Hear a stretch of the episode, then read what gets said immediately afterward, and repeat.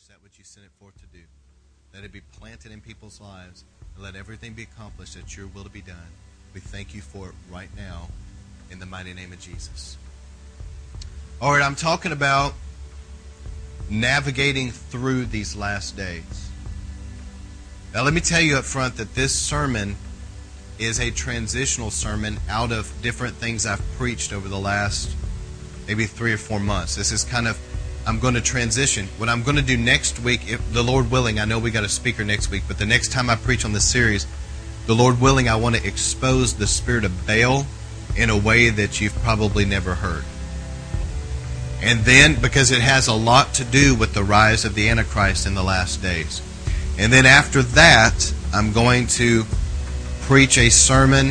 It's going to be very interesting about the emerging church and different things. I'm going to tell you something. There's several, several avenues where the Lord is warning us. Excuse me just for a moment.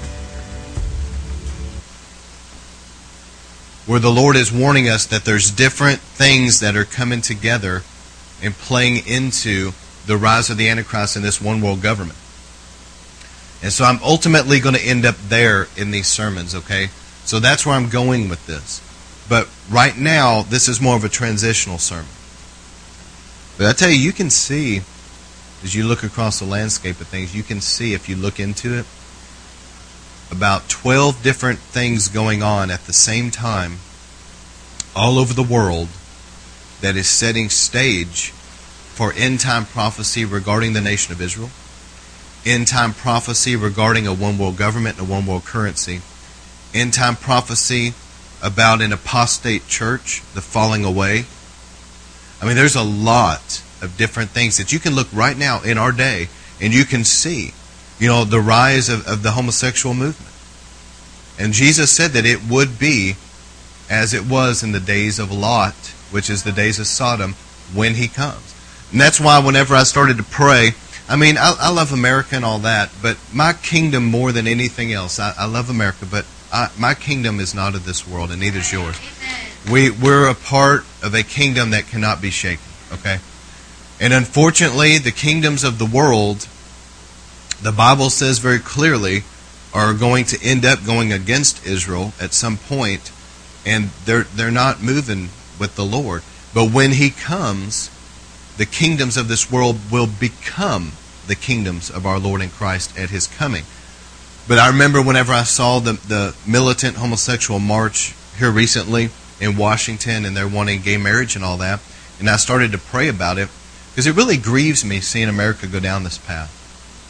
But as soon as I started to pray about it, the Lord just spoke to me and said, These things must happen.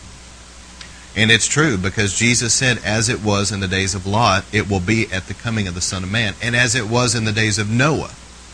So you ought to look into the days of Noah and the days of Lot because Jesus himself said, It will be like those days when he comes. And it is moving that direction. So it doesn't take a lot to see end time prophecy being um, fulfilled right before our eyes. There's a lot going on, and I'm going to be covering that in this series. I'm going to cover a lot of things I've never preached on. I'm going to talk about a lot of things you've never heard. Because I'm going to tell you, just real quick, and I'll get into this, that there's things going on in so called Christianity that when I preach this series, series your mouth is going to drop open. You're not going to believe some of the things I'm going to tell you. You're not going to believe it. You're going to be blown away. I'll give you one, and then I'll move on. But there was a, a pastor not that long ago of a Christian church, a large Christian church, that encouraged his people to go to a Buddhist temple and practice their meditation, occult meditation or whatever, you know, in hopes of finding God. That's just one example. Not to mention, when I tell you some of the sexual perversion, some of the things going on, we're living in serious times that really people, you got to be careful who you're following. Make sure that you know the Bible for yourself and that the people know where they're going. It's one of the reasons why I'm, I'm so thankful that um, God's allowed, you know, Pastor John Kilpatrick to to be alive in this hour. And for him, you know, allowing me that he's my pastor and allowing that, I'm so thankful for that because I know that he knows where he's going. And regardless of the, the tides shifting, all the different deception, everything going on, you've got to be established in what you know in the Word of God because the Word of God is being challenged like never before. Satan is working overtime to get people to not believe that the Bible is the Word of God. Now, because Satan knows that if people will doubt the Bible and not read it, and they start looking at other writings and they get all confused in their mind, they're going to go into hardcore deception. So you have to just establish it within yourself that no matter what college professor tells you, no matter what president or king tells you, no matter what friend or colleague tells you that the Bible is not the Word of God, that you know that you know that it is the Word of God. It's perfect, okay? It's holy, and you need to study it and believe it. But know what it says and believe it. And also, I'm going to tell you, you've got to get to know the Holy Spirit. Some people in Christianity, they feel like they know the Father. And, I, and I'm sure if they're a true Christian, they know the Son. There's no doubt. They, they know Jesus to a degree. But many people in Christianity, if you ask them, okay, that's good, but do you know the Holy Spirit? They would have to admit that they don't know Him. But the truth of the matter is, the Father and the Son are not here right now. It's the Holy Ghost that's here right now. The Father is in heaven in the third heaven. The Son is at His right hand. He's coming, but He's not here right now. Who's with us? The Holy Spirit is in you. He's with you. He comes upon you in power. He's the one that speaks to you. When you ask the Lord, What do I do? and you hear Him speak to you, that's the Holy Ghost speaking to you. He leads you. When you read the Bible, He helps you understand the Bible. How many knows when you first got saved, you started to read the Bible? It's, it wasn't easy to understand. The Holy Spirit will help you understand it. He'll help you witness get to know Him. And that way, once you know the Holy Spirit, you know His voice, you know His presence. When another spirit shows up that tries to pretend to be the Holy Spirit, you can tell that's not the Holy Spirit I spend every day with talking to. That's not Him. You need to know the Holy Spirit as well as you know your spouse. Because when your spouse says something, you can be in a crowded room and your spouse will say something and you can hear that voice stick out from everybody else's. When your spouse calls you on the phone, you can tell, even if it's a block number or whatever, as soon as they answer, you can tell that I know that voice. There's a familiarity. You got to get to know the Holy Spirit like that, to where you know Him, you know His presence. And I'm going to tell you something else, I, I need to get in this, but holiness. We've got to live holy in these last days. God understands that none of us are perfect, and He understands there may be things you've got to work through as a Christian, where you've had some struggles. But the Holy Ghost, He will reach over there, He'll grab you, and He'll help you strengthen right through that into what Jesus wants you to become. But do not, under any circumstances, get deceived into thinking it's okay to live in sin because it's not. And people that are justifying sin, they're going to be surprised. And Matthew 7:21 says as Jesus Jesus said, that there would be many people that on Judgment Day would say to him, Lord, Lord. They called him Lord. Lord, Lord, we prophesied in your name. We, we prayed for the sick and they were healed. We cast out demons. These are church people. And Jesus is going to say, Depart from me. They're going to end up in hell. Depart from me. I never knew you. You practice lawlessness, meaning they lived in sin. They went to church they called Jesus Lord and they were active doing things in the church, but they were not living right before Him. And on Judgment Day, their sin separated them from God and ended up costing them their eternal soul. And it concerns me seeing the level of justification of sin and deception that I'm seeing out there that sin is okay. So this is some things I want to go over. This is just a, a preliminary thing. But uh, Luke 14, 28. Suppose one of you wants to build a tower won't you first sit down and estimate the cost and see if you have enough money to complete it? In other words, count the cost. This is Brother Anthony's anchor uh, scripture last week, and it's mine this week. This is what the Holy Spirit is saying to this church. Count the cost. Jesus said that if somebody put their hand to the plow and then took it off, they're not worthy. Once you start something, the Lord wants you to finish it. He said, Unless you deny yourself and pick up your cross and follow me, the cross is a death to self. You pick up, what does that mean? That means that you're willing to see the death of Mr. Me. And then Jesus begin to put you on like a glove and live his life through you. That can be painful. That's a baptism of fire that a lot of people don't want because it's going to burn everything out that needs to go. That's a death to self that a lot of people don't want because that means that every idol they've ever had is going to have to go.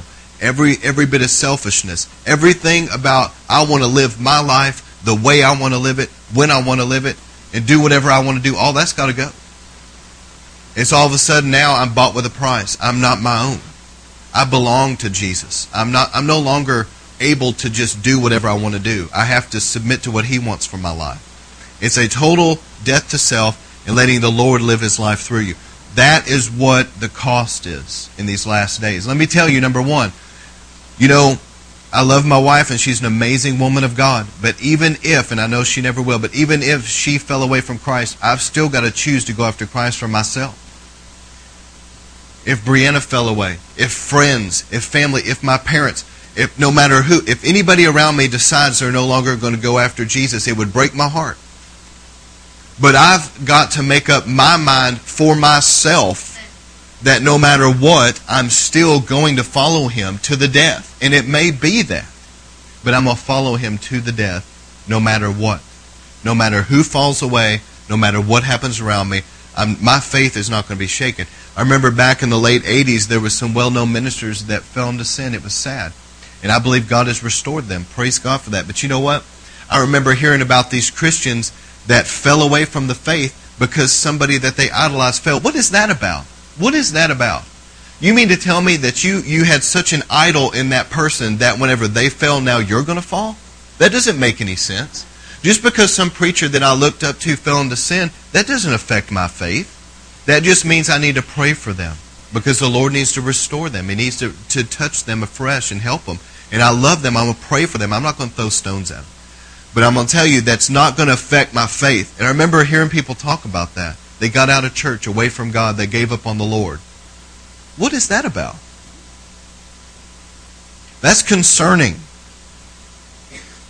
But we've got to count the cost. Count the cost in ministry. You know, I hear people all the time say, well, I'm going to serve the Lord. I give him my life. I'm going to go into the ministry. I'm going to do what he's called me to do. That's great. But what about 10, 20 years from now? Whenever you've been, you know, stabbed in the back a few times. And don't think it won't happen to you. Whenever you've been betrayed, when you've been lied about, you've been persecuted, you've been, you know, criticized, and people have treated you it, amongst your friends and church people and family, people treated you like the devil. What about then? Are you still going to shake it off and keep going after God? Or are you going to throw in the towel and say, I can't do this anymore? Forget it. Count the cost. People say, I want revival. Well, don't we all? But you know what? There's a price to pay. What about when the principality decides that he's going to turn his scope and get you in his crosshairs and he's going to attack you full on? And all of a sudden now you're wanting to see revival and you got some high powerful being coming after you and trying to slam you. And now now all of a sudden you got people in Christianity calling the move of God a work of demons and that you're some kind of false prophet and false teacher and what's going on is of the devil and, and all this stuff starts happening. Are you just going to now fold up everything and quit? Or are you just going to just keep going after God? Because I'm going to tell you, don't think that we're any better than anybody else. I remember every great revival has had major critics written up in the newspapers, magazines, things on the internet. You can type in any given, just, just think about it for a moment and go, I'm going to think of an anointed man or woman of God. And then you get their name. go to Google and type in their name, and you're going to see probably 5 to 10, 15, 20 different pages that are devoted to trying to discredit them. And 99.9% of it is completely 100% fabricated garbage from the pit. Not even a hint of truth to it. And but it's like once you're anointed and you're going to go after God, the devil's going to stir it up. So what are these people supposed to do? Go on Google and type in their name and see all the criticism go, well, I guess I just need to quit now. I've got some enemies. Give me a break. Let it make you stronger. You know? So let's count the cost because as we're going into a new season, we have to count the cost. What about maintaining the glory? What about whenever a church, all of a sudden there's things that, I want you to hear me on this one. There's things that come up in the church world where maybe there's some people that are not living right at all and they refuse to repent. Are we willing to count the cost that in a loving way we're going to confront that? You know how many people out there don't confront things? They're afraid of confrontation. They don't want to deal with it. I'm going to tell you something. If leadership in a church condones active, unrepentant sin in a church and will not deal with it, God's glory will leave. Count the cost. You want the glory? So do I. But that means that you've got to protect the glory. You may end up with some enemies that hate your guts because you had to tell them you can't be sleeping with that person that you're not married to. You can't be living with them. You can't be doing this. You know what I'm saying? You, you can't keep living this way. You can't keep going out and getting drunk and getting high. That's not Christ like. And they may hate you for that. But I would rather have the glory than have them like me. I remember one time thinking about somebody that had um, betrayed me, and they, there was a lot of false accusations and things that were going forth. And it was almost like this person was really, truly wanting me to admit to something I never said. I mean, it was weird. And I remember having to tell the Lord in prayer, I said, Lord, it's not worth it to me to compromise and to lie to keep their friendship or to be manipulated and controlled. I'm just not going to do it. And to this day, I don't have their friendship. But you know, it's worth it because I've got God's presence, His glory in my life. And if you start lying and you start compromising, where do you draw the line? If people are going to, to begin to manipulate and control you, you can't allow that. Do you see what I'm saying? If people want you now to become dishonest or to compromise or to wink at things you shouldn't, you may end up losing their friendship to go after God. Because you're just not going to do it. Count the cost. The cost of having the glory. The cost of having revival. The cost of following Jesus. Sometimes you lose all your friends following Jesus. But if you'll keep going after him, eventually he'll give you some more friends. But regardless, you'll you'll have a relationship with him that is really special and rare and powerful. Amen. It may cost you family members. There may be people that you're related to that don't like your Christianity. They don't like what's going on. And they persecute you. Are you so are you going to give up? Is your family's approval more important than Jesus? Or are you just going to keep going after him with all your heart for whatever he's got? And who knows, if you won't compromise, who knows that down the road, that your accumulative prayers and the mighty anointing that keeps increasing on your life, who knows if one day you won't watch them get hit by the power of God in church. But if you compromise and sell out, you'll never see that day.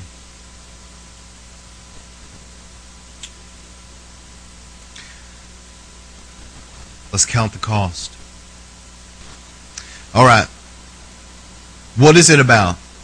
You know, we've gone after God. We have the glory in our midst, the anointing of the Holy Spirit, and revival. But these are major threats to Satan's kingdom because they, the end result, it may not be immediate, but the end result is a great harvest of souls and the destruction of Satan's works and strongholds. Did you know that having the glory, having the anointing, having revival makes you a target for the enemy? Did you know that? You look at some people in some churches, some ministries, whatever, you know, across the board, and it seems like their life is so easy. But here you are seeing an outpouring of the Holy Spirit, and it seems like you're facing the devil. There's a price to pay. You know, Satan's kingdom isn't going to sit back passively and allow a move of God without fighting it. And I mean fighting it tooth and nail. So I'm going to give you some things just to keep you on track. But I believe, you know, we had Passover, we had a deep consecration. I believe after that, that we're about to see another wave of the Holy Spirit, like a Pentecostal movement like never before. I really believe that. I feel that we're at it. We're on it. it it's coming. There's another wave of the Holy Spirit that's going to come. And then the harvest. See, that's the feast days. You see Passover, a deep consecration. Then you see the outpouring of the Holy Spirit at Pentecost. Then you see the harvest. That's the pattern. Clean, cleaning up your life, fresh anointing, outpouring of the Holy Ghost, harvest. That's always the pattern. So as this harvest begins to come in, prophecies start being fulfilled. Things start happening. We've got to keep our focus on Jesus. Because I'm going to tell you that it can easily get on other things. Your focus can get on the growth. It can get on ma- managing money. It can get on building projects. It can get on, you know, trying to minister to the people. It can get too much of a focus on that. You've got to keep your focus on the Lord. And Jesus said his yoke is easy and his burden is light. So as long as you're yoked to him and you're really following him, there's a grace in that. I think what a lot of people try to do is they don't mean to, but they're trying to do it themselves. But if you'll yoke to the Lord and just follow him and let him do it through you to make disciples and witness and, and flow in the power of God, and you'll just let the Holy Spirit do it through you, it's not as hard. But if you're going to sit around and try to strategize, how are we going to do this? And you start trying to use your, your mind and your, your human intellect to try to figure it out. And then you start trying to get everybody else and you start running it like a business. Do you know what I'm talking about? You start running it like a business and get everybody's input and you try to figure out what to do and well this will probably work and then you start doing it. That can really be difficult. Because you'll find that you're doing it in the flesh. But if you'll pray and fast and seek the Lord, the Lord will speak to you his strategy and his strategy will see the fruit. We've got to keep our focus on Jesus and not get distracted on other things. Being formed into his image. And Jesus receiving all the glory. Now, this is important because when revival increases and you see all these amazing things, I mean, you you'll see legs grow out, you see creative miracles, and and you pray for somebody and they're, they're hit by the power and they're healed. You see demons come out of people. It's awesome. But if you're not careful, you can allow yourself to get your eyes on yourself and there can be a pride issue and you can allow the glory and the attention that belongs to Jesus to come to you or to another person. We've got to make sure that Jesus keeps getting all the glory. Every time somebody's healed, make it a point to say, Jesus healed you. I might have prayed for you. Brother Zach might have prayed for you. Dad might have prayed for you. Somebody. It doesn't matter who prayed for you. It doesn't matter whose hand went on your head. That's not what's important. What's important is, is that Jesus touched you. And Jesus is the one that healed you. You know, demons come out of people. You know, and people have tried to tried sometimes to say to me when I've gone place and ministered, well, you did this, this, and this. And I'm like, no, I actually didn't do that. I prayed for you. Jesus did it. Jesus is the one that drove out the demons. Jesus is the one that healed. You. And It is important that you keep doing that because I remember there's been times in revival, moves of God, where people have gotten their eyes on man.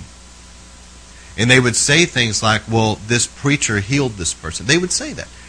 And the preacher doesn't like that. I'm not saying that they're going along with it, but the people will start talking that way. Well, so and so healed them. So and so may be an incredible man or woman of God, but so and so couldn't heal him if they wanted to. It was the power of the Holy Ghost that healed him. It was Jesus that healed him. Make sure in the days to come that we're giving Jesus all the glory and we're not going to get distracted. Doesn't matter how powerfully God uses you. You may you may be in a situation where somebody's dead. There's no heartbeat. and you pray for them and they get raised from the dead. I'll tell you what you better do. You better get down on your face and thank Jesus for raising them from the dead and don't go around thinking, look what I did. Look at me. Because that type of stuff leads to a fall in humiliation and destruction. Evan Roberts, during the Great Welsh Revival, went on a small sabbatical right in the height of revival. Can you imagine? Right in the height of revival, the leader of the revival says, See y'all later. I'm going to go pray and seek God. Disappears. People were mad at him. But he said, I feel compelled to go seek the Lord. So for a week or two, I believe it was a week, he just disappeared and went and prayed. And people thought, man, what's going to happen to the revival? But anyway, Evan Roberts went and sought God, and this is the four warnings the Holy Ghost gave him. The Holy Spirit spoke to Evan Roberts and said this Number one, you must take great care to do what God says, and only that. As Moses missed God when he struck the rock. Did you hear that? You must be careful to do what the Lord says, and only that. God told Moses to speak to the rock. And I could just see Moses after all those years of all this grumbling and complaining. Can't you just picture it? Old Moses, he'd probably, you know, gotten old and he had his staff and he just straight up lost his temper. You bunch of grumbling, complaining people, I'll show you. Whack! Hit the rock, you know. And you know what? It cost him the promised land. You got to be careful to do what God says. And then remember, um, the King Saul, God told him, go wipe out the Amalekites, kill all the men, all the women, all the children, all their cattle, all their sheep. Everything needs to be dead. King Saul thinks it's a good idea to not listen to God. Let's go in there and we will kill those we want to kill. And they brought the king out alive and they brought out all the good cattle and the sheep that they wanted.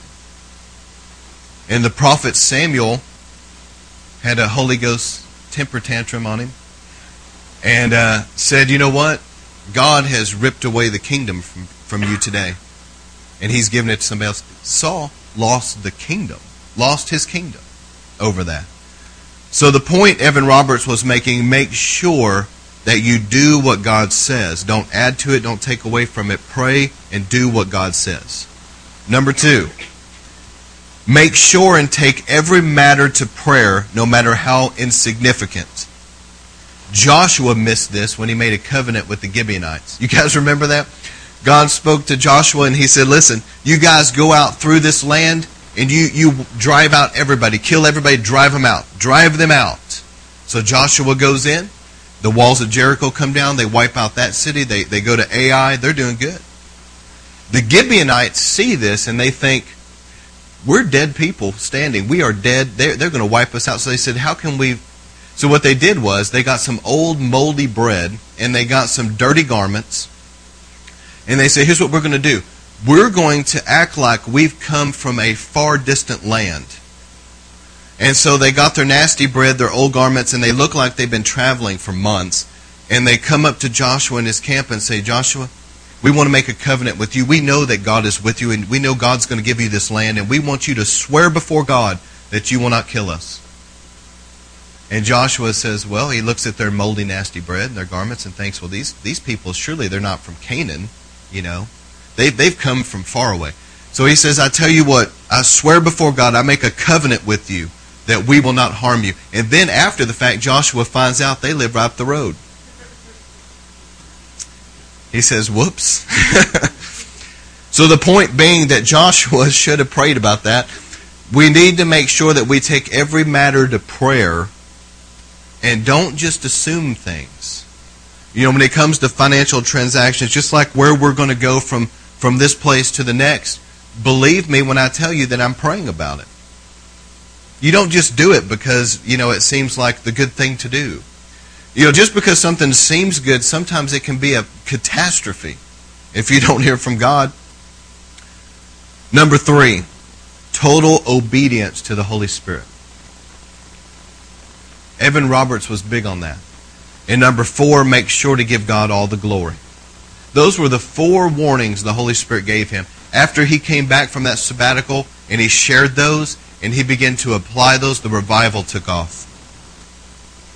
The next point is this make sure that you preach the whole counsel of God. Don't pick and choose what you preach. You know, there's people out there, they, they'll, they'll say, well, I like certain things in the Bible and I don't like others. It doesn't matter what you like. It doesn't matter what I like. It doesn't matter what the other church down the road likes. God said it. Whether we like it or not, we need to submit to it, come under that authority. So preach the whole counsel of God. We've got to preach Jesus as the Savior, Jesus as the healer, Jesus as the deliverer, the baptizer in the Holy Spirit, and soon coming King. We've got to preach Christ and the cross and get people's eyes on the Lord. Don't compromise it.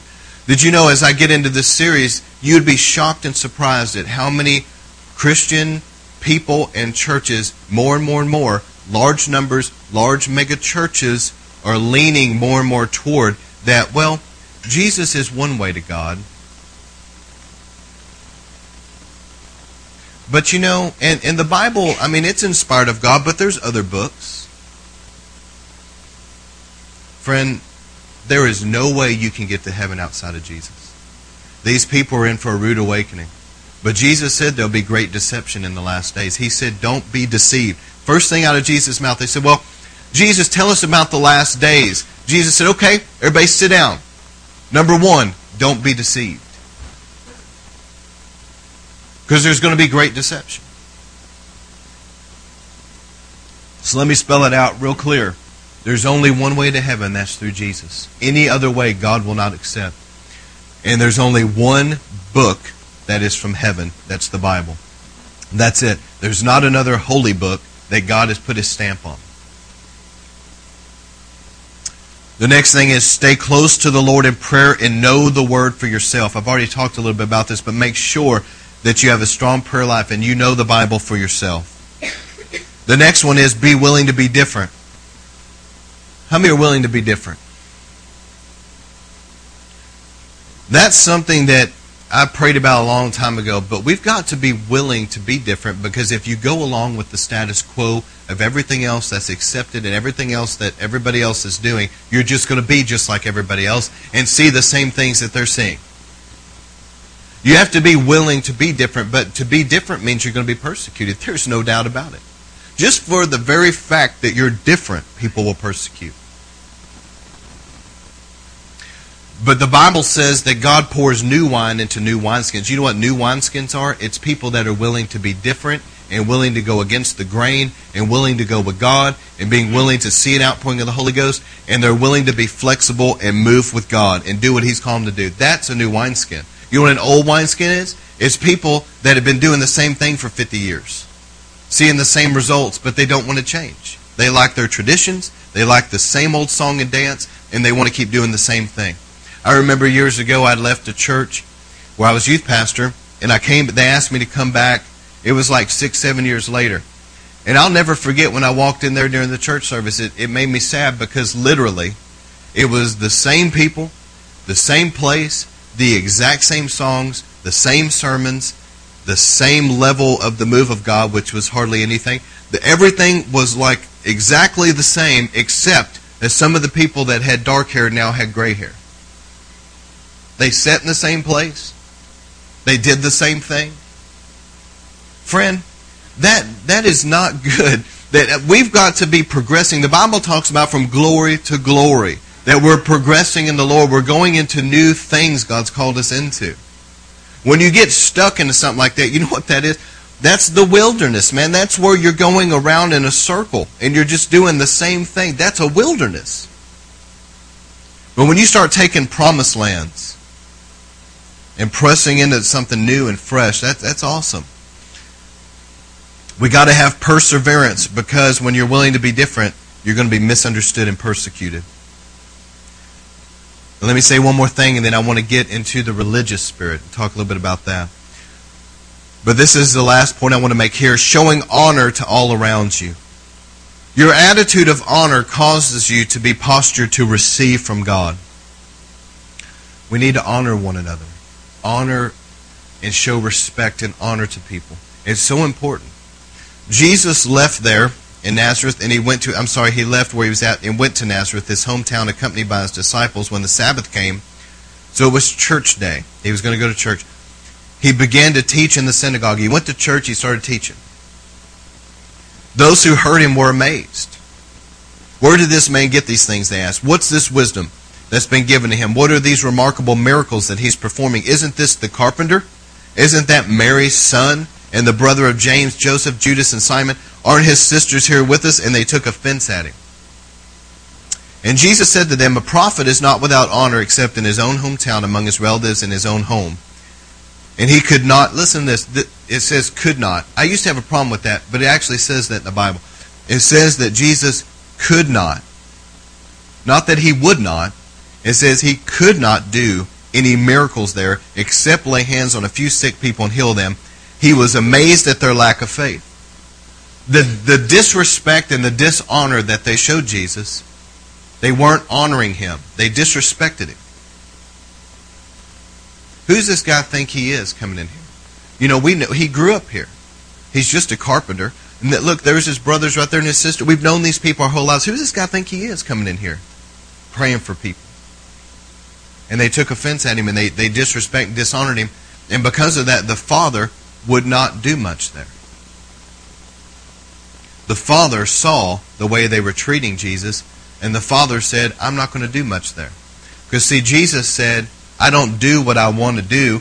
I do what I see the Father doing. I speak what I hear Him speaking. So Jesus could not do many miracles there. He could not because the Father wouldn't permit it because they had disrespected Jesus and dishonored him. Does that make sense? We've got to make sure that we honor each other, show honor, show respect, show honor and respect to the moves of God that are going on. You know, if God's pouring out His Spirit somewhere, make sure to honor that. If God's hand is on somebody and God's anointed them, make sure and honor that anointing. Show respect, show honor. When you do that and you're humble and you honor, it sets you up for great miracles. And that's what Jesus meant when he said this whoever welcomes a prophet as a prophet will receive the prophet's reward. That's what Jesus meant. You honor that prophet as a prophet. You honor that prophetic gift in him. What you know why Jesus said that? He didn't say honor an evangelist or honor a pastor. You know why he said a prophet? Because he knew that that would be the most persecuted office. But he said if you will welcome and honor that prophet as a prophet, you will receive that reward. See, when you humble yourself and you honor people, you know, Sandy and I had a chance to get prayer from different people over the years. You know, we, we went to the ramp and saw Karen Wheaton. But you know, we went up there and honored her, you know, and we talked to her and, and, and we, we were showing respect and honor to her and she prayed for us and the power of God hit us strong. And I could give story after story after story, but if you go up there and you're all cocky, you know, you got this attitude or you're disrespectful, your your heart of disrespect and dishonor to somebody can stop where the Holy Spirit won't do anything. I've prayed for people, I've laid hands on people, and I mean, it's not like it was a different hand. I mean, I went from person to person. One person is getting thrown this way, one person is getting this, one person, and I get to somebody that has an attitude problem with me. And nothing happened. And then I went to the next people and it started picking right back up again. You know why? Because the Holy Spirit said, this person's honoring, this person's honoring. Nope. I mean, I didn't do anything different. Same hand. I'm just going through praying for people. honor and respect posture you for miracles. Another thing, I'm, I'm going to start moving pretty quick. Another thing is understand and know the gifts and calling and use what God's given you. Remember the parable of the talents. There was a wicked person that buried their one little talent and they wouldn't use it. And the Lord got angry and took it away from them, gave it to somebody else. What are your giftings? If you're called into the ministry, are you an apostle, prophet, evangelist, pastor, or teacher? What gifts of Romans chapter 12 do you have? Contributing to the needs of others, servanthood, encouragement, administration. What is it that the Father's put in you? What giftings has the Holy Ghost put in you? Words of knowledge, faith, healing, miracles, tongues, interpretation. You need to go through Ephesians 4:11, Romans 12, 1 Corinthians 12, and you need to write down what giftings God has put in you. Because the Lord wants you to begin to function and operate in those giftings.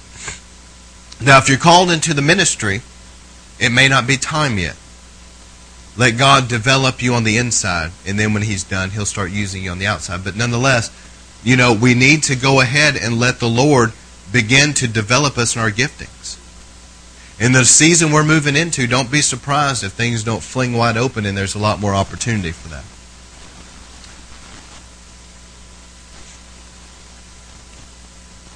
Reciprocity, the law of reciprocity, which means sowing and reaping.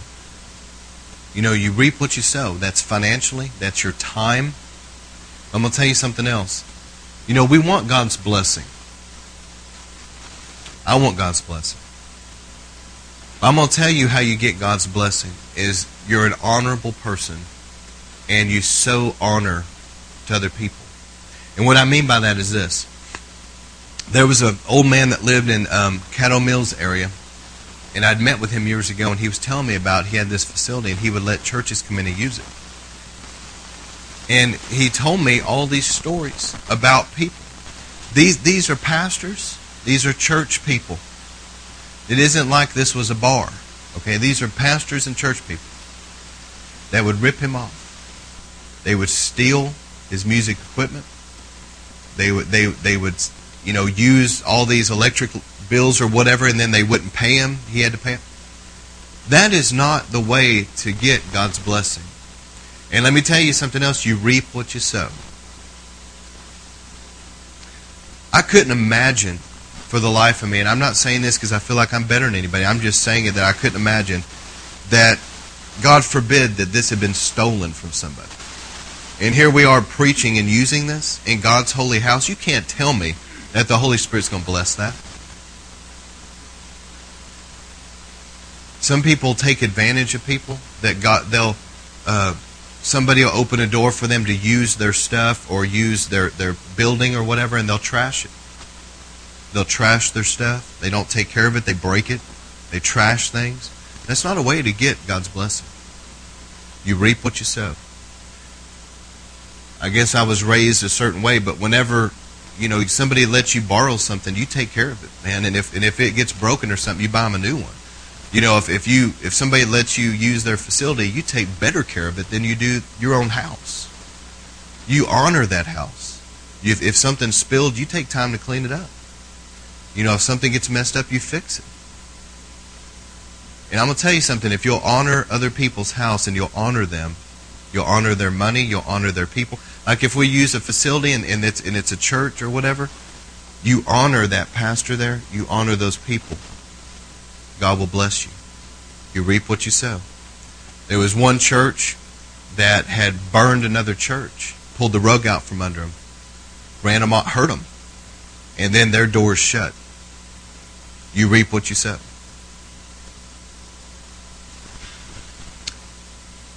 Humility brings honor. It's not always easy to turn the other cheek. There's times that you're in the flesh and somebody strikes you on one cheek and you want to kung fu kick them in their cheek. But you can't do that. You have to humble yourself. Humility brings honor and be wise with what you speak. Remember, life and death is in the tongue. Be careful what you say. What you say will happen. And I'm going to give you one more thing, and I'm going to move into this religious spirit. I want to expose this, but unity is the greatest key to success. I remember Pat Robertson talking about this story. He said that they were doing a building project. He had heard from God, and he stepped out in faith. Everybody say, stepped out in faith. God does not operate like a secular business. Many times, God will not come to you in some form and go, Here's all the money, everything you ever need, now step out. Many times, God will tell you, You step out on the water, and then I'll meet the need. So Pat Robertson heard from God about doing this, and they needed millions of dollars, and the secular business people that were working for him got angry. And they said, We don't know what's wrong with you. We don't agree with you. This is utter, it's going to utterly fail. And Pat knew the Bible, and he knew that if we if they weren't in unity, that it would fail. And so he gathered all the people together, and he told them, he said, "Listen, if the, if I've heard from God and this is God, and y'all are opposing me, it will fail." But he said, if we are all in unity, even if I made a mistake and I didn't totally hear from God, but we're all in unity and we're all praying and we're going after God together, he said, we'll still have success. So he said, I'm not asking you to agree with me about everything. I'm just asking you to keep your mouth shut and quit being negative. That's what he said. He said, keep your mouth shut and quit being negative. Don't complain. Don't resist me. Let's just have unity about it. And you know, after he spoke that and the people agreed, as he told them, I'm not asking, you know, for you to do anything great. I'm just asking for you just to be quiet. Just, just that's it. Quit speaking against it and quit opposing me. Just be silent. And he said after that talk, and everybody agreed to that, he said they had a million dollars come in. Then they had the next million come in. Then the next million. And they built the thing debt free, and it was a miracle. It was miraculous. And let me tell you about unity. Unity is something that will cause success. But when you have discord in the camp, that's whenever things will start falling apart. That's why God sometimes has to find a divisive person and just pluck them out like an infected tooth. They'll be in a church and they don't mean to, but they're like poisoning the church. And God's got to reach in there and pull them out like an infected tooth, and they go out yelling and screaming, and they hate the pastor, and every, you know how it is. So, but anyway, they, God's got to remove them. So, in the days ahead, there may be times that we've got to step out on crazy faith to do what God's called you to do. Crazy faith. You've heard from God, but people look at you like you're an idiot. What's wrong with you? But as you step out in faith, God will meet the need. God has spoken to us about momentum. The momentum has to do with faith that we believe God that what He has spoken and what we've prayed about is happening. You know what I mean by that?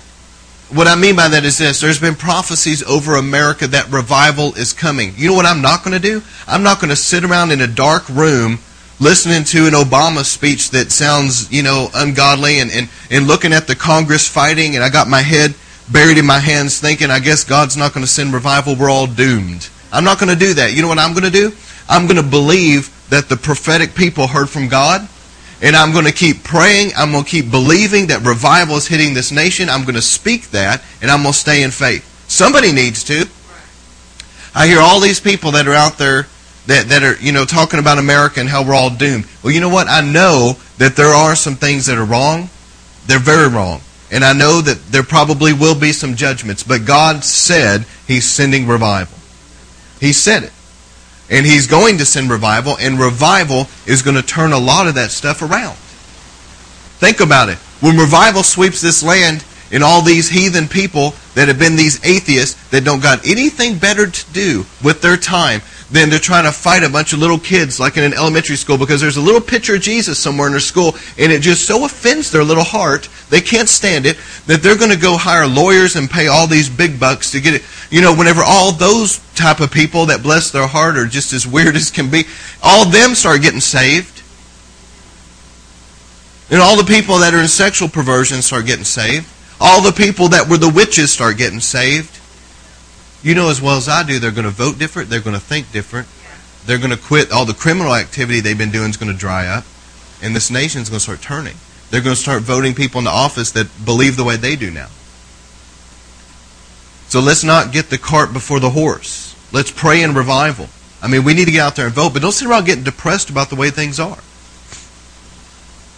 Another thing is your confession, what you speak out of your mouth, has a lot to do with things. You know, we've had this 40 days. I don't know if you remember what we prayed about, but I believe that it's happening. We may not see it in three months. We may not even see some of it in two years. We may not see some of it in three or four years, but we're still going to see it.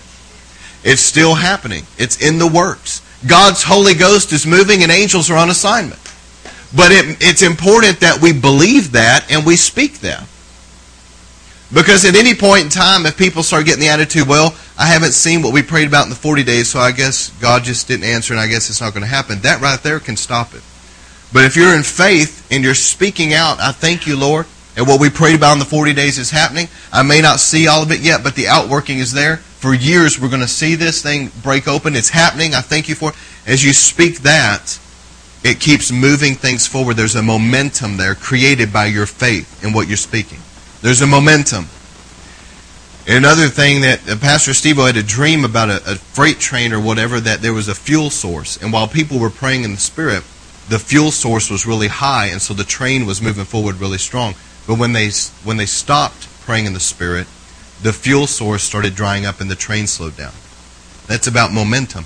We, we've got to have faith and we got to speak faith, but we've also got to keep praying. There's an outworking of this 40 days that we're going to see, I'm telling you, for the next seven years. You know, I kept prophesying that everywhere we went. It just kept coming out of my mouth. And then I went back over one of the prophetic words that Brother Kilpatrick spoke. It said that, and I forgot about this. I was just saying this prophetically. I'm telling you, the next seven years, I kept saying everywhere we went. And then I read back over one of the prophecies, and at the end of it, it said the next seven years you will see explosive increase in growth. It said that in the prophecy. And so I thought, well, of course, now, then I thought, well, of course, the next seven years, that's what we've been praying and fasting about, you know? It's important that we believe it. How many knows that we've been battling a stronghold of religious witchcraft in this region? But I'm going to tell you this, I'm going to close out with this. I'm going to, I've, I've done a lot of sermons in exposing witchcraft, okay, so I'm not going to go there. We all know about the Jezebel spirit. We all know about witchcraft, manipulation, intimidation, control. And with that said, you know, God's given us breakthroughs. We used to fight this thing a lot in the past, but since God is, there's people that are no longer here, it seems like it's cleared up. But I'll tell you this the religious spirit. This stuff is no joke, friend. This is some powerful stuff the Bible says in the last days. By the way, you guys like my SeaWorld cup? I ended up yeah, rabbit trailing. I remember feeding the dolphins. That fish really stunk, though, that we fed them. They liked it. Dolphins are pretty cool. They're like dogs, you know, they come up to you and pet them. Or anyway, that was totally off. Y'all like that? See, I was seeing who was paying attention. That's what it was. It was a test the whole time. All right. So anyway, a religious spirit. I've got notes. I know where I'm at. All right. All right. Matthew 23, 13. Listen what Jesus said. He was talking to the Pharisees. Woe to you, teachers of the law and Pharisees, you hypocrites. I want you to notice the word hypocrite.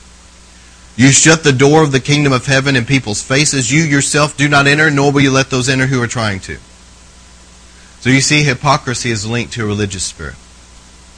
And what we have in this region is we have a witchcraft spirit and a religious spirit, and it's come together and it plays on one another. You've got the religious people, and because they're religious, they want to control. And then you've got the control, the witchcraft, the intimidation, manipulation, all that, and it's connected to religion. So it plays on each other. It's a religious witchcraft stronghold. That's what we're dealing with. And I'm going to expose religion because the way you conquer stuff in a, a geographic area, if a lot of people in this area have an issue with religion and witchcraft, that spirit has a right to do that. It has a right to be here until all the people repent. The way you get free from it is you let the Lord get out of you anything in your life that's giving that thing a right to mess with you. And once you get all of that out of your life, that being or beings, how many they are, they can't, they can't manipulate you anymore. Because there's nothing in you for them to mess with. So that's where I'm going with this. I want to make sure that there's no religion in us. I remember, for one example, that I'd grown up in Pentecost, so tongues had never bothered me. I know some people that tongues really bother them. See, it's what it is is that that religious spirit got in them an offense toward tongues. But I remember years ago when Rodney Howard-Browne started having these meetings, and all these people would be laughing. If you hear Rodney tell the story, it's pretty funny. He was in upstate New York, and he was just preaching, and all of a sudden people started laughing. And he thought, what's wrong with you people? I'm not telling jokes. I'm not trying to be funny. What's going on? He thought it was just an aberration, you know. And so he goes, he goes to the next meeting, and people start laughing. And he looks at his wife like, what's wrong with these people? And then he goes to the next meeting, it starts happening again, and he looks at his wife and it's like, it's following us. anyway, it was. It was a revival. But I remember as I come out of uh, Pentecostal background, I mean, I was I was okay with the tongues and I was okay with a lot of things, but I remember just being leery, like, what's up with everybody laughing? That's kind of weird. But I mean, I was not though critical. There's a difference. I was just kind of like, what's up with that? And um, praise God that God had put in my life these two elderly women that were intercessors, so they were real sensitive to the Holy Ghost. And I remember as a young man, 19 years old, I would spend my time with these older ladies that were teaching me how to pray. And um, they, they would take me to all these meetings.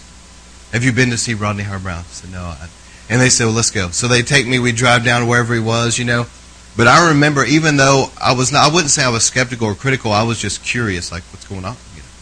But I remember as we drove up to Calvary Cathedral in Fort Worth, back whenever that major revival was going on there, when we even drove up near it, the power of God was so strong. I mean, it was just like your body was just trembling under glory.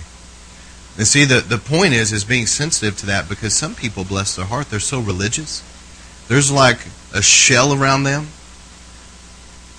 It's like it's like God has got to get one of those old shell and just crack them open, you know, to even. I mean, seriously, it's like this shell, this crusty shell around them that they can't they'll sit in a revival meeting where God is so powerfully there and they'll sit there like this. This isn't God.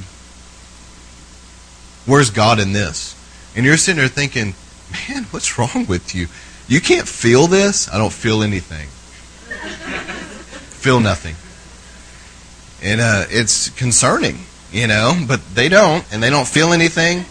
And everybody's getting prayer, and somebody walks by and touches them. They just stand there like this, feeling. That's a religious spirit. And there's the Leviathan, it says the scales of Leviathan are so knit together, so tight, that wind can't get in between. That Leviathan is pride. There's so much pride about him that God can't. It's like they can't feel, they can't sense anything. It's a very scary place to be. Because these people, they, they need God's Holy Spirit in their life and they're resisting it. They need it, but they're resisting it. I remember Steve Hill telling a story one time, and I'm not sure very many people were there when he was telling it, but he was saying that he was praying for people, and there was this guy had a couple bodyguards with him. He was actually a minister, was a very, very arrogant man though, and he was standing there like, "Let's see what you got." Just real prideful. And Steve walked by, and was praying for people. Everybody's getting hit by the power, and Steve prays for him. And when he did, where Steve said that the power of God hit him and he went flying back. And Brother Steve said he was on the floor getting back up and he knew this guy's thinking, see, look how powerful I am, you know. And Brother Steve was thinking, though, that's not what just happened, buddy. What happened was what God wanted to touch you with came back on me. Think about that for a little bit. But a religious spirit a religious spirit leans toward getting people to blaspheme the Holy Spirit. Remember that. The Pharisees blasphemed the Holy Spirit. It's one thing to blaspheme the Father. For whatever reason, the Father, you'll be forgiven for that. There's one thing to blaspheme Jesus. For whatever reason, God will forgive that. But Jesus said if you blaspheme the Spirit, there's no forgiveness. And I promise you that none of you guys in here have done that, so don't get all weird on me. You haven't done it because you wouldn't be here. I'm just telling you, you wouldn't be here right now if you had. The blasphemy of the Spirit is where you call the Holy Spirit a demon. And you call what he's doing demonic. The Pharisees looked at Jesus. Jesus said, I'm doing this by the power of the Holy Spirit. And the Pharisees said, you're not doing that by the Holy Spirit. You're do, you're demon possessed. Can you imagine somebody telling Jesus he's demon possessed? And Jesus is probably thinking and saying to everybody, I'm not demon possessed. What's wrong with you people? But they said, You're not doing this by the Holy Spirit. You're doing these miraculous works by demons. You're doing this by the power of demons. And whenever Jesus said, He said, If you speak against the Son of Man, you can be forgiven, but if you speak against the Holy Spirit, you won't be forgiven. And he, and he started talking about the blasphemy of the Spirit. See, what a religious spirit will do when, when a religious spirit is allowed in somebody's life, it will harden them from the Holy Spirit, where they can't really sense God's nearness and they can't be touched, but it will also cause, they will have a tendency to blaspheme the Spirit. They'll see a church service where somebody is thrown in the air, they're shaking on the ground, they're coming off the ground because they're shaking so hard, and they'll point at that and say that's a demon. And the whole time it's a holy it's the Holy Ghost. You got to be careful with that. Sometimes it can be a demonic spirit, but you got to be careful with that. You know, if, if you're just flippantly saying everything's of the devil, you can end up saying you can end up blaspheming the spirit. You just need to be careful with that. The Holy Spirit knows that you're going to test the spirits, and, and He knows that you're going to be cautious. He's not offended by that. He wants you to do that. But I'm talking about these these arrogant people that are just condescendingly speaking like that. That's demonic. That's a demon. And the whole time it's the Holy Spirit. They'll see somebody laughing, they'll see somebody crying, and they'll say that's demonic. One of the things recently, and um, you know I could be wrong about this, but I, I don't think so. But I know that there's a, a recent movement with a lot of these revival critics that that say that the Holy Spirit that a lot of these people have this Kundalini spirit, which is out of Hinduism, yoga.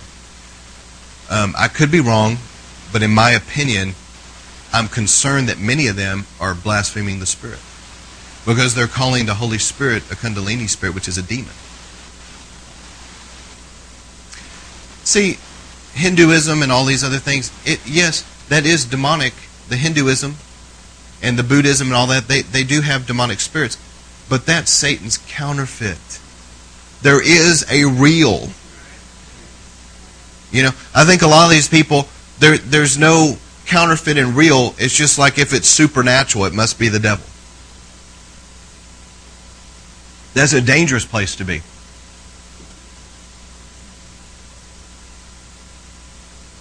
And also a religious spirit. 1 Timothy 4 1, the, the Holy Spirit clearly says that in the latter times some will abandon the faith. We're seeing that today. And follow deceiving spirits and things taught by demons. We're seeing that today. We're seeing people that are following deceiving spirits and things taught by demons. In our lifetime, we're seeing it. Such teachings come through who? Hypocritical liars. Now, I want you to notice the word hypocrite, and I want you to notice the word liar. I'm going to come back to that. Whose consciences have been seared as with a hot iron. Now I want you to notice a seared conscience. What is concerning about a religious spirit is also this a religious spirit has a tendency for people to be hypocritical. And let me explain what biblical hypocrisy is. It does not mean that whenever somebody is not perfect, and they're trying to live for the Lord, but they have their imperfections they're working through, that's not a hypocrite. A hypocrite is somebody, eh, back in the Bible times, if you look at the Greek word for hypocrite, back in those days, before photography, before moving pictures, before Hollywood, whenever they would do dramas, and there was a theater, they would have people that would play multiple parts. I mean, they would really quick be they'd be dressed as some guy, and then they'd run backstage, come back, and they'd be dressed like a woman. Or maybe they would have half their face painted one way, and they would stand like this, and then they would turn, and they would have their face another way, and they would speak like this. And they were playing two different characters. Or they would have a mask. And so they would come out and they would put up one mask, and they would be one character, and then they would put that down, and they'd pick up a different mask and be a different character. What biblical hypocrisy is, is when somebody's one way but they're also another way. They have this mask on when they're with these people, but they have this mask on when they're with these people. That's biblical hypocrisy. And Jesus said, Woe to the teachers of the law and the Pharisees, they're hypocrites. Because he said, if you read down through there, you'll be one way in front of people, but you don't even practice what you preach in private. That's what he was saying. He said, You're whitewashed tombs. You look good on the outside, but on the inside, you're dead men's bones. So, in other words, what Jesus had a problem with the Pharisees was here you are teaching the law of Moses to these people in such a condescending way. You got these big, wide phylacteries, you got these really long tassels on your prayer shawl so that you look almighty and spiritual, and you talk so condescending to them that you're so superior to them, yet when you're in secret, you're disobeying the very law you preached.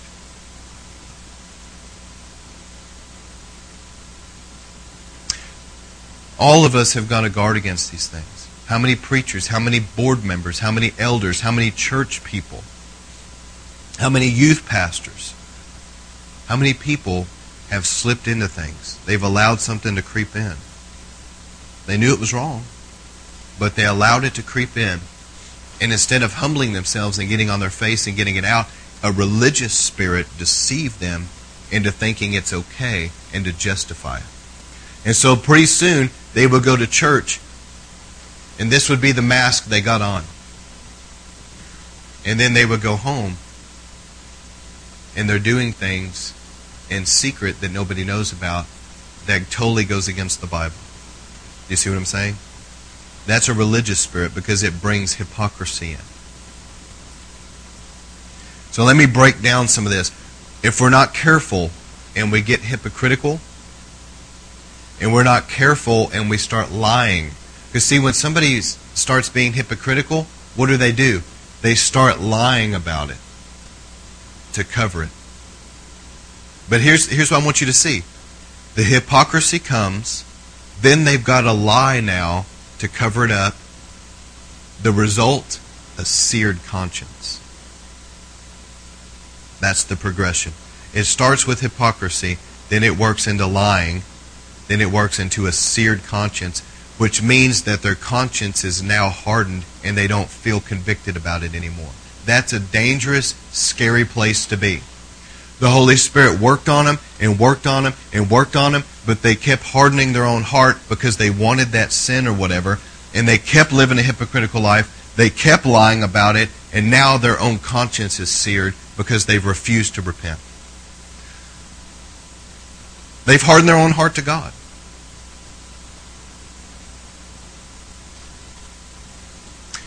Or let me break down a religious spirit. A religious spirit works very strongly through idols because it wants us to get our eyes off of Jesus and onto other things. Once you get your eyes off the Lord and on other things, that's the beginning of a religious spirit taking you down. Don't allow worship music to become an idol. Don't allow an anointed worship band. Don't allow a preacher. Don't allow anything, anybody cars, money, whatever. Don't allow anything. It's got to be all about Jesus. Number two, a religious spirit will cause spiritual death and then it will offer a counterfeit. A religious spirit will wrap around somebody's life like a wet blanket and put out the fire.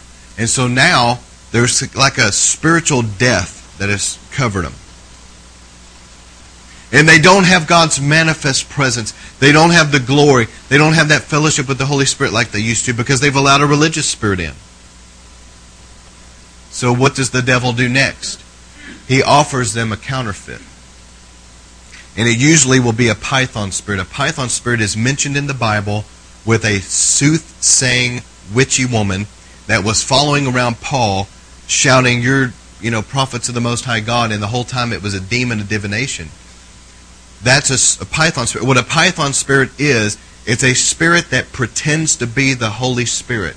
And it's not the Holy Spirit, but it pretends to be. It will bring counterfeit revelation, counterfeit dreams, counterfeit vision. It'll, you'll hear a voice. It tries to act just like the Holy Spirit.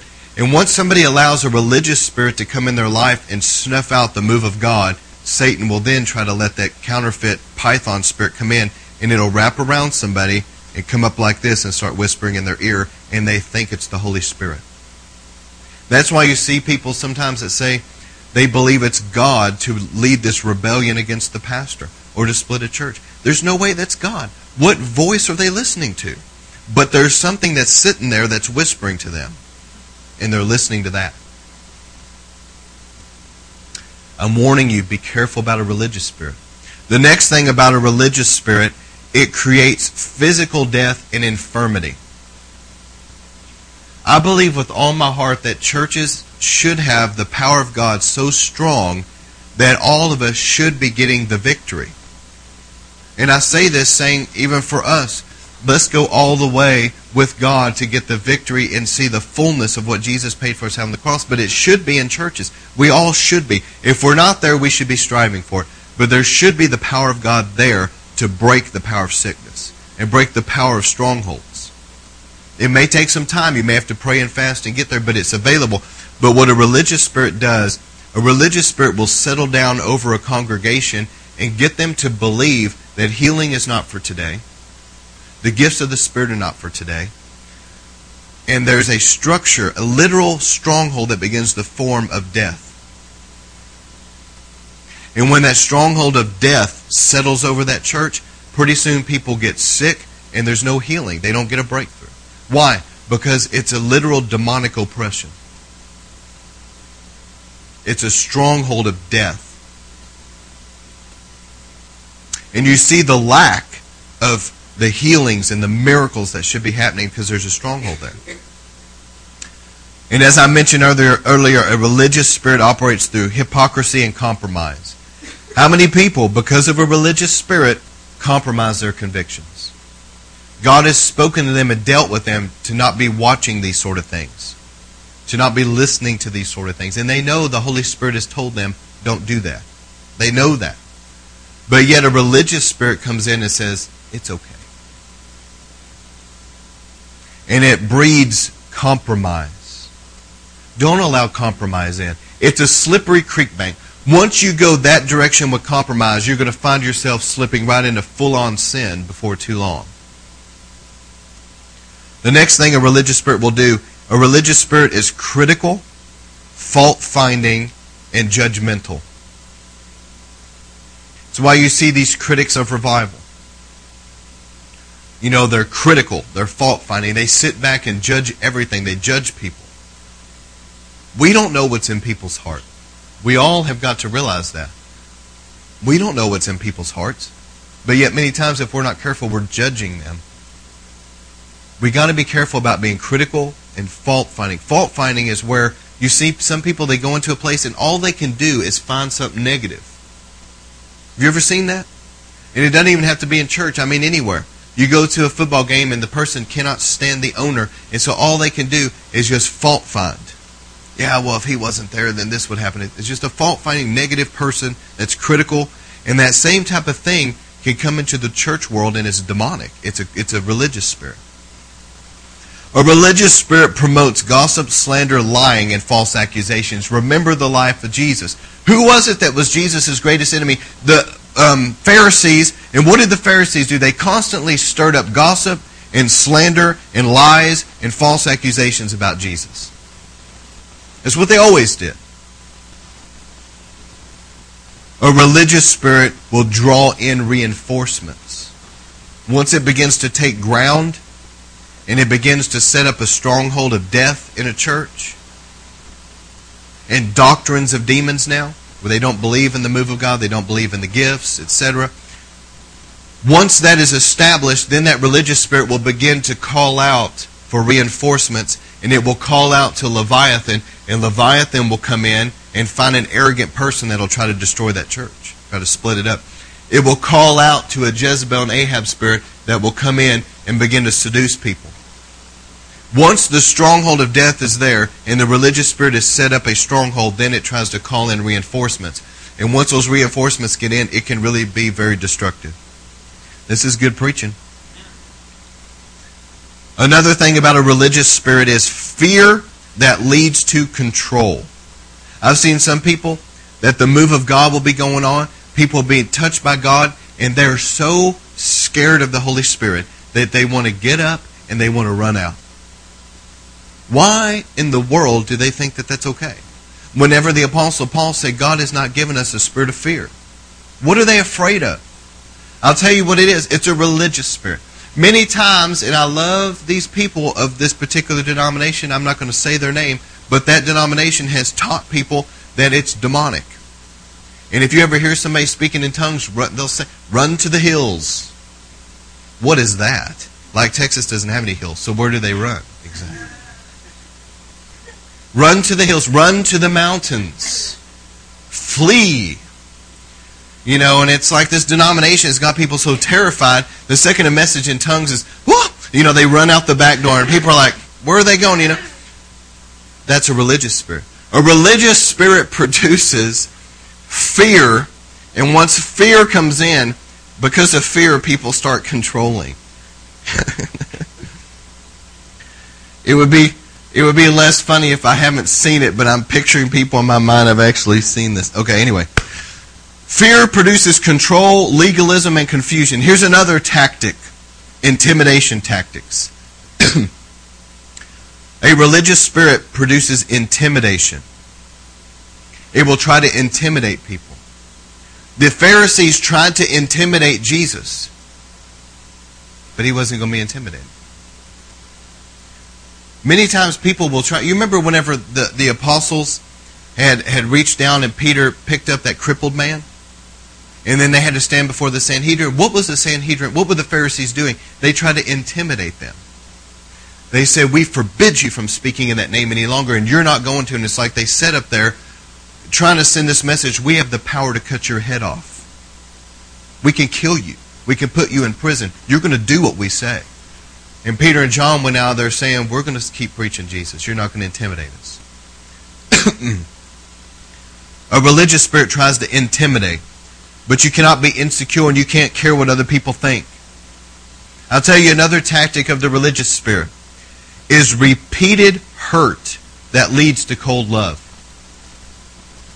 That it will cause people to get hurt, and therefore they have to work through forgiveness, and by the time they finally get to where they forgive and they're starting to get over it, more hurt, and then they're trying to work through that, more hurt. This is a religious spirit's tactic against preachers of the gospel to render them ineffective in churches because the people have been so mean to them and so hateful, and they've so wounded them and wounded their wife that they can barely function.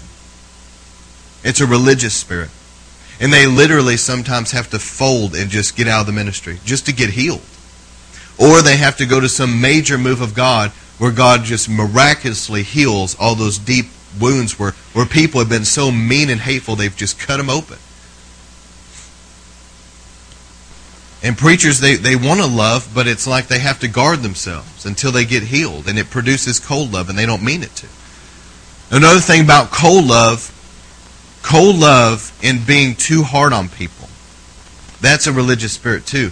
A religious spirit will cause a lack of love in people.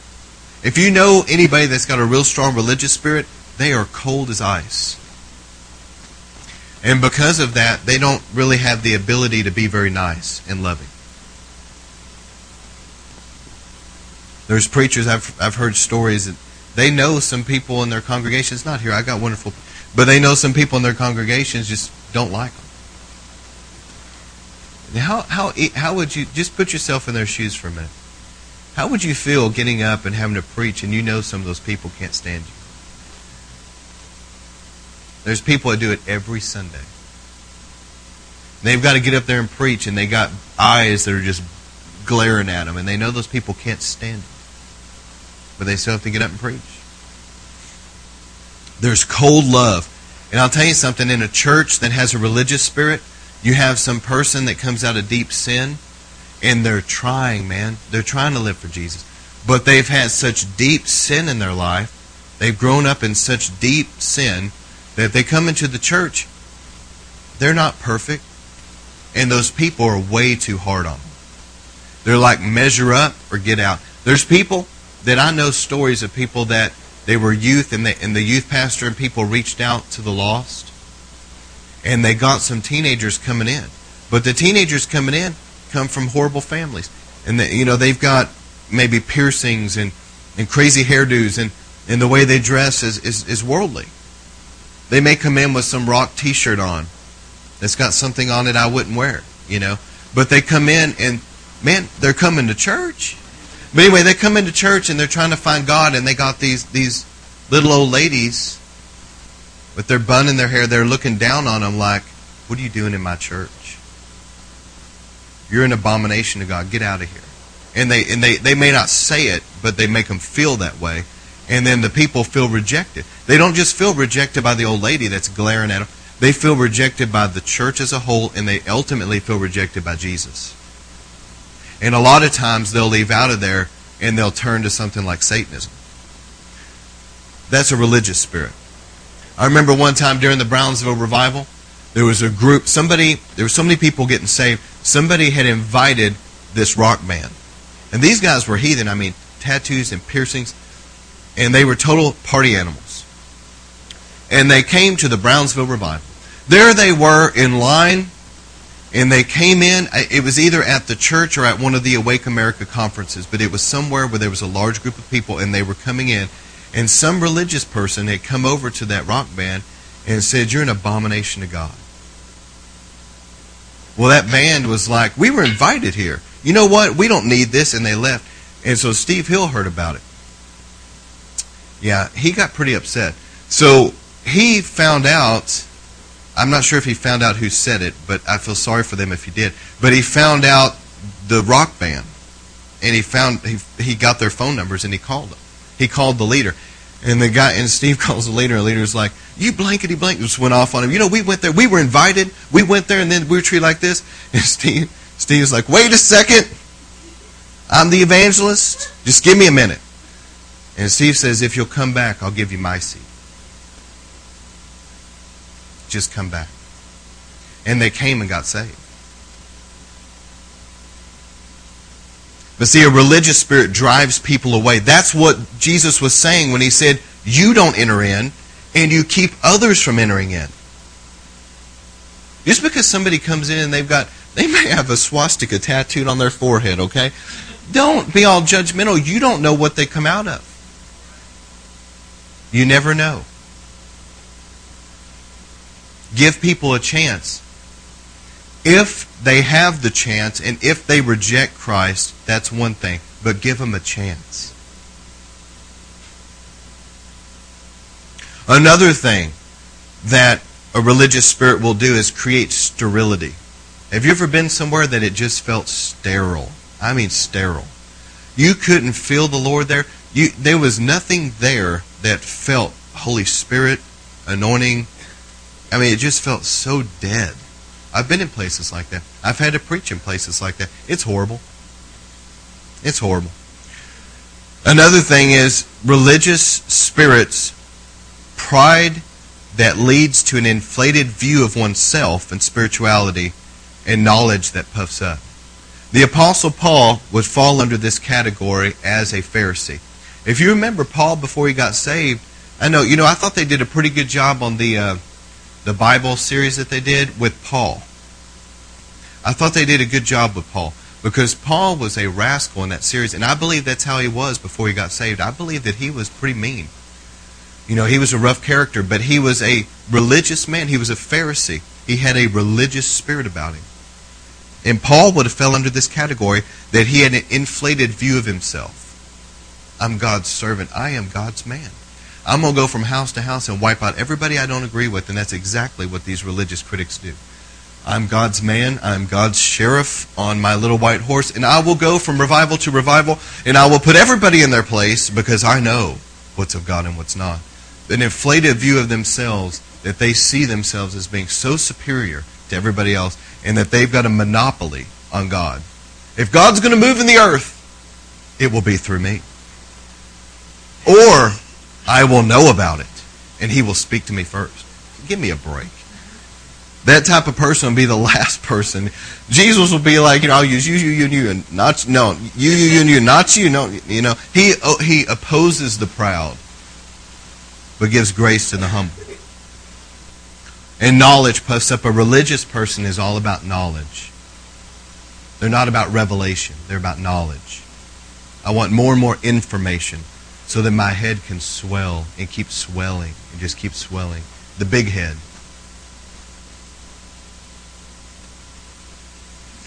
Another thing a religious spirit will do is meaningless debates and quarrels about God's Word. When I was in Bible school, I had went, I was, honestly, I was not, for whatever reason, maybe because I was not a real, I, I didn't consider myself to be a super spiritual person. I didn't consider myself to be a scholar. Maybe that was why. But I was never caught up with the, the crowd that was trying to meet the right people, do this, that, and the other to promote themselves and all of that. Part of the grace there was that God had me work in this job that I was so busy and so tired. I mean, all I had time to do was pray, go to school, and work. And um, so, anyway, I didn't get caught up in all that garbage. But when I went to Brownsville and God mightily touched me, there was a few friends of mine that went too, and God touched them. And one of my friends' name was Chad. And we used to listen to reggae Christian music sipping on cappuccinos. He's the one, to some, well, my wife will say it was him. He was the one that got me drinking coffee. Yes, it was Chad. Yeah, thank you, Chad. Let's appreciate Chad. But anyway, he got me into good coffee. All right. But we used to sit there and talk about the things of God and revival. But he had a big sign on his door, and there's a scripture, I believe, in, in Timothy, one of Paul's writings to Timothy, that says to not have these meaningless quarrels and debates. It was either that or in Ephesians. But he had that scripture in big, bold print.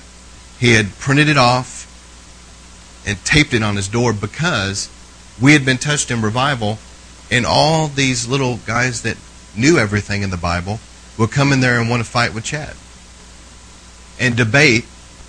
And Chad was like, I'm not going to talk to you about God touched me and all. I don't care if you agree with it. I don't care if you think you know you know, but they just wanted to fight and argue and fuss about what's God, what's not God. But what about this? What about that? Well, why this and why that? And Chad's just like, I just want to love Jesus. I just want to have peace in my room. And so he made the sign, stuck it on his door, and shut his door. And so people, when they came to his room, it was like right at eye, he made sure it was eye level. So it's like right here. Be like, they would have to read it. And then if they came over to argue with him, he would be like, read the sign. you know, shut the door. But these people that have a religious spirit want to debate and argue. And I'll tell you something else. They're not really interested in the truth. They're interested in fighting with you. They're interested in being right. If you come to them and you can prove it, they're still like, I don't believe it. Because they're not interested in being the truth. They're just interested in winning a fight with you. That's a religious person. A religious person also can be very sectarian, meaning that they don't want, they have their own little clique. See, one of the things about revival that God's done in my life is this. I was powerfully touched in a Brownsville revival, and that's probably my spiritual DNA. But man, I go out of my way to go to other revivals that are completely different. I love Keith Miller's ministry. I went down there. Keith Miller's ministry and that whole unlimited anointing conference where we saw what Bobby Conner, Bill Johnson, many others, they're all anointed, awesome, and all that. But I'm just saying it's totally different streams of revival. You see what I'm saying? Totally different stream. Rodney Howard-Browne, different people. And one of the things revival did was it pulled down any sectarian, if this if sectarianism is a word, it pulled that down out of me. Where I was no longer in my little group and what God was doing in this little group was God, but I don't know about that. I don't know about that. That's kind of weird. All that kind of came down. But a religious spirit will be sectarian because the religious spirit sees, whoops, they got through the cracks. They got touched by the Holy Ghost. Now, let's make them be offended with anything else outside of their bubble so at least we got them trapped in that one little thing. A religious spirit produces uniformity. It means that it wants everybody to be a clone.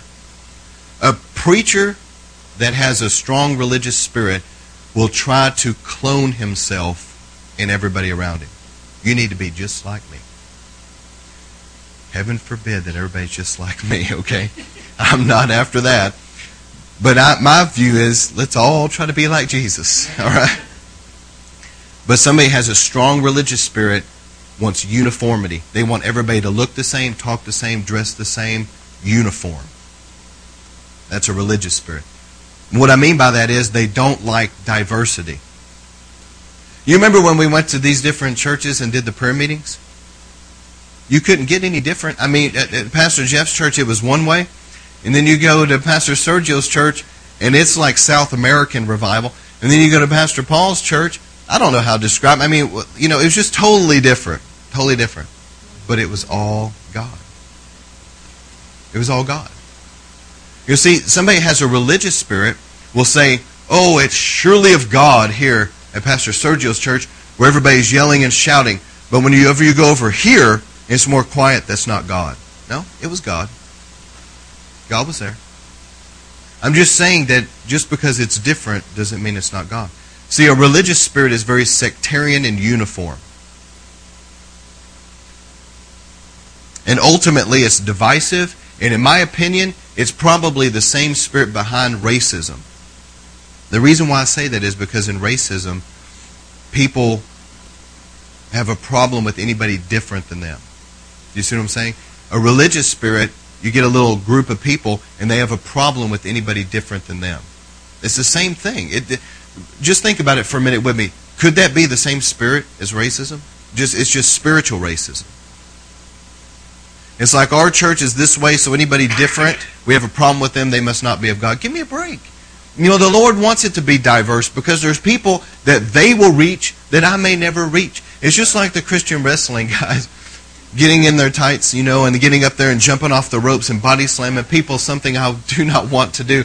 But they are they are reaching people through that that I will probably never reach. They'll see me come up in my little jacket and go, "Get out of here, preacher man." But then they'll go up to this guy that just, you know, body slams somebody go, "Oh, he's cool." And they'll talk to him, they'll listen to him, and who knows, maybe he'll win him to the Lord. Same thing with Christian rock or rap or whatever. There's different avenues where God is moving in different ways to reach different people. I remember a guy I knew from Canada was a good friend that we talked for a long time. I've lost track of him, but he was a youth pastor. He told me, he said he got saved at a Christian rock concert. He was a total heathen, grew up Catholic, never knew the Lord. And he said he just went to this band because he liked their music. That was it. He said he went there to enjoy the concert. So he's there, you know, and he's he's enjoying the music. And he said next thing he knows, he said he was in some kind of a bubble. He said he didn't know how to describe it. He says the only way I describe it, I was in a bubble. And he said God's presence descended on me. And he said, I had a revelation of who Jesus really was. And he said, I accepted Christ right there. He said, when I got to the concert, there were people that witnessed to me here and there, but he said it, but when the music was going, he said, I just had an encounter with the Lord. And this is a rock, Christian rock band that a lot of people, religious people, would not like these people. If I said their name, they wouldn't like them, but yet they've won a lot of souls. Just because somebody's different, you can't have a problem with them just because they're different, just because their methods are different. Another thing about religious spirit, it becomes about what man wants. And because of that, almost a complete lack of true power. Many ministries and churches, it's about what the board member, Mr. Big Bucks, and Sister Gripe a lot, it's about what they want. Okay? And because of that, because of catering to them, there's no anointing. And the last thing is the fruit of a religious spirit. Not only critical, fault finding, judgmental, but the fruit of a religious spirit a lot of times is health problems, financial lack, rebellion against leaders, and strife in relationships. That's horrible fruit. Horrible fruit. And people, week in and week out, grab this fruit of a religious spirit and they bite into it and they like it. Friend, I don't want the husk of religion. You know, you go to a cornfield, who's going to rip off the husk of corn and chew on that? Who's going to take the banana peel off and chew on the banana peel? That's religion. It's just the husk. It's like cracking open a walnut and chewing on the shell. But people do it week in and week out, and they like it. I don't know how. I don't know how Pentecostal people don't like revival. There are Pentecostal people, tongue talking, full gospel people, that have seen the power of God, they've seen healings, everything else. But when revival comes, they don't want revival. What in the world? But they don't. There are people out there that do not want revival.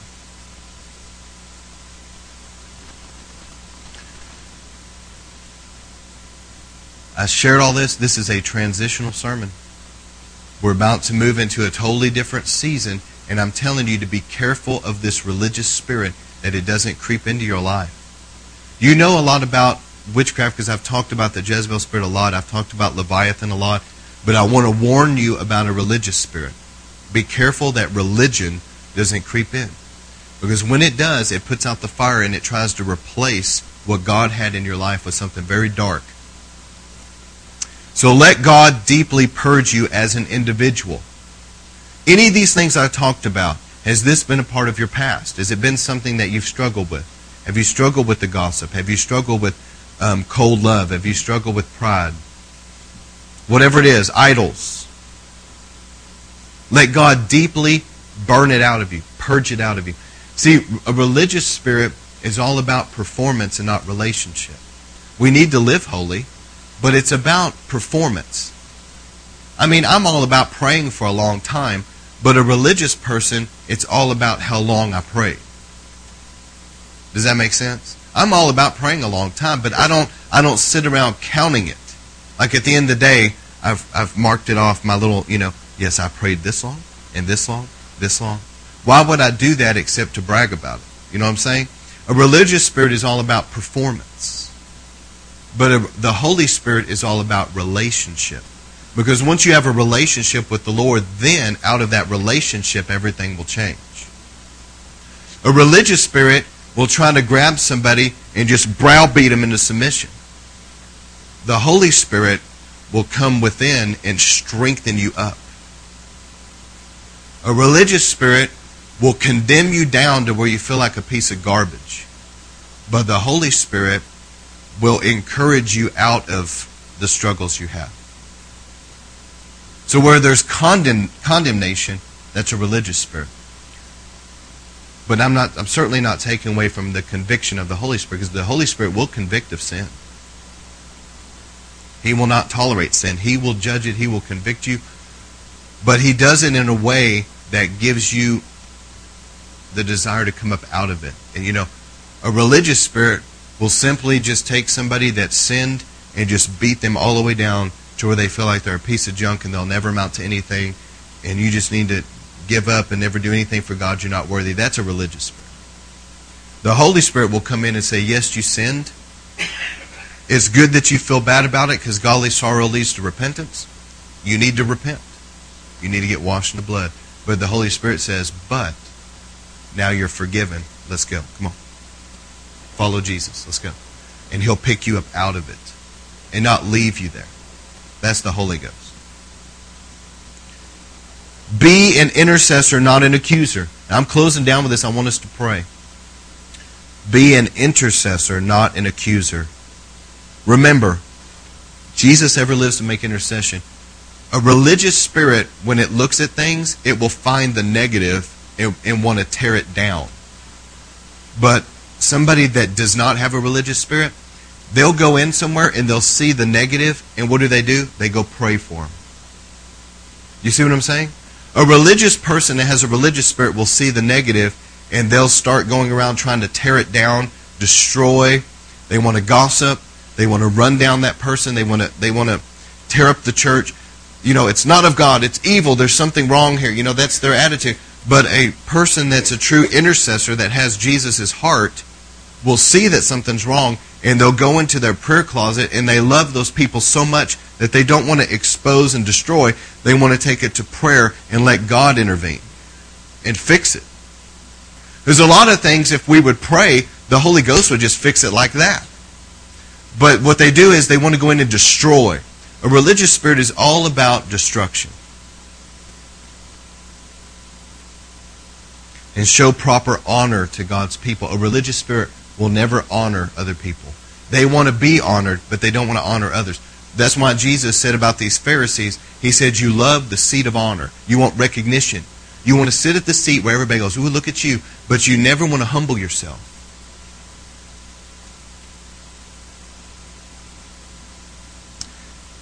This has been pretty thorough about a religious spirit tonight. But I want you to know that I feel that God's put this on my heart for a reason, so there must be something down the road that we're going to need this.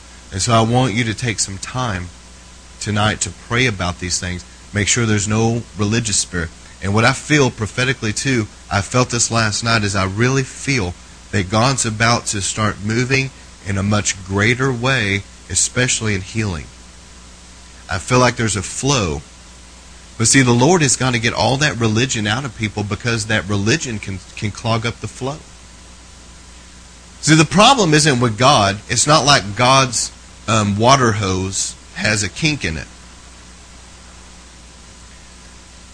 The problem a lot of times is by the time the water hose gets in you, there's a kink in you. And what came in like a mighty river is coming out like drip,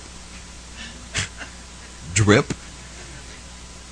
And God's wanting it to be rivers flowing through you, but yet, drip.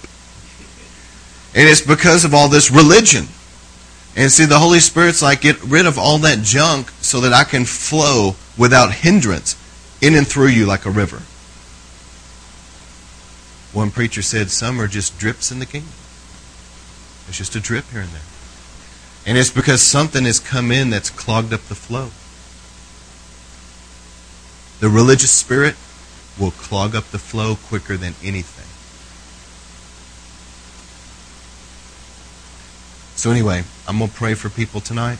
Especially, I feel that there's something about a healing ministry that is beginning to unlock. We've had a lot of prophecies about a powerful, incredible healing ministry, healing revival.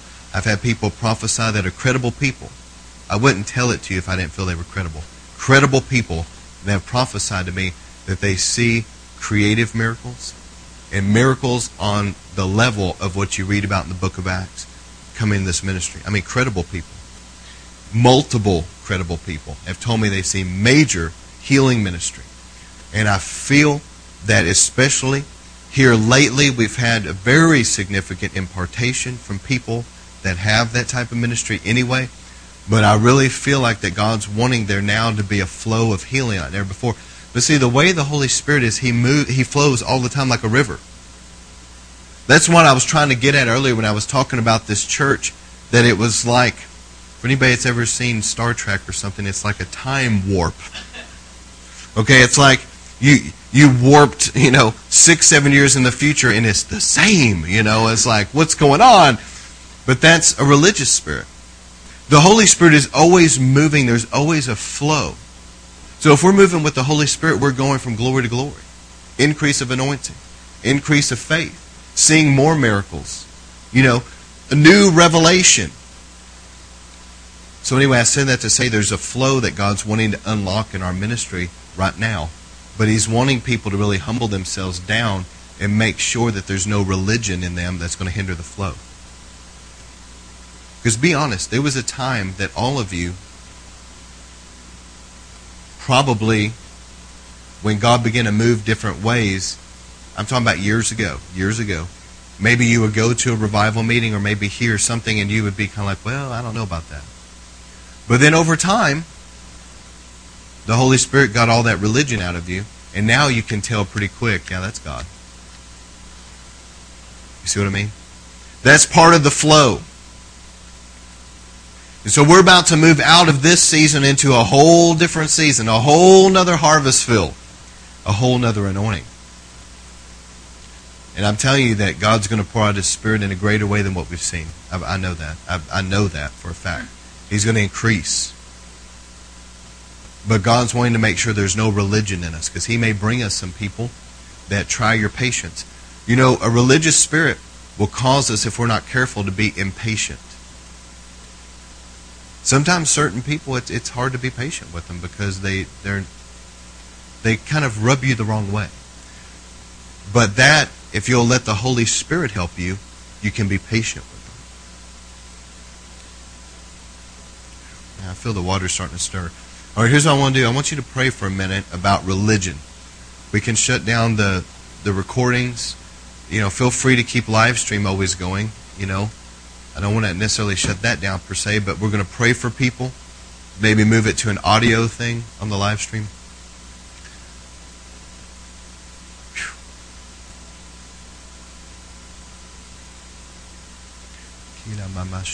I feel the Spirit of the Lord saying, I'm saying right now, I'm prophesying, I want you to hear me. I feel the Spirit of the Lord saying that there, there are structures There have been stones that have been set in place against this ministry, structures like strongholds where Satan has been coming against this ministry with a religious spirit.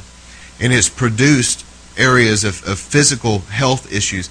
And I feel the Spirit of the Lord saying it's connected. It's connected. The health is connected to the religion. But I also feel the Spirit of the Lord saying that these stones are being pulled down. These stones are coming down.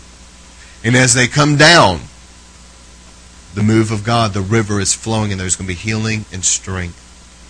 The Lord's about to unclog some drains spiritually that have been clogged. Lord, we ask you to do it. Everybody just pray this out loud, Father. Forgive me. If there's been any religion in my life, if I've been judgmental, critical, if I've been prideful, if I've been fearful, any way I've been religious, I repent. If my ancestors were religious and there was some kind of generational curse, I repent of that religion and I break that curse off my life. It was nailed to the cross 2,000 years ago. And I thank you for your blood that washes that religion out. So I take authority. I break religion off my life. I destroy it now. I command any religious spirits to go in Jesus' name. Python spirits go. Death and infirmity go. Heaviness go. In Jesus' name. I rebuke it now. And I receive that victory. In Jesus' mighty name. Let's take just a few minutes to look over that list, okay, on the back. I want you just to pray about it, look over it, and then I'm going to pray for people. And what I feel God's wanting to do is unlock a flow of a healing ministry in and through you. And I'm telling you that the healing anointing, the healing ministry will also help keep you healthy and protect you.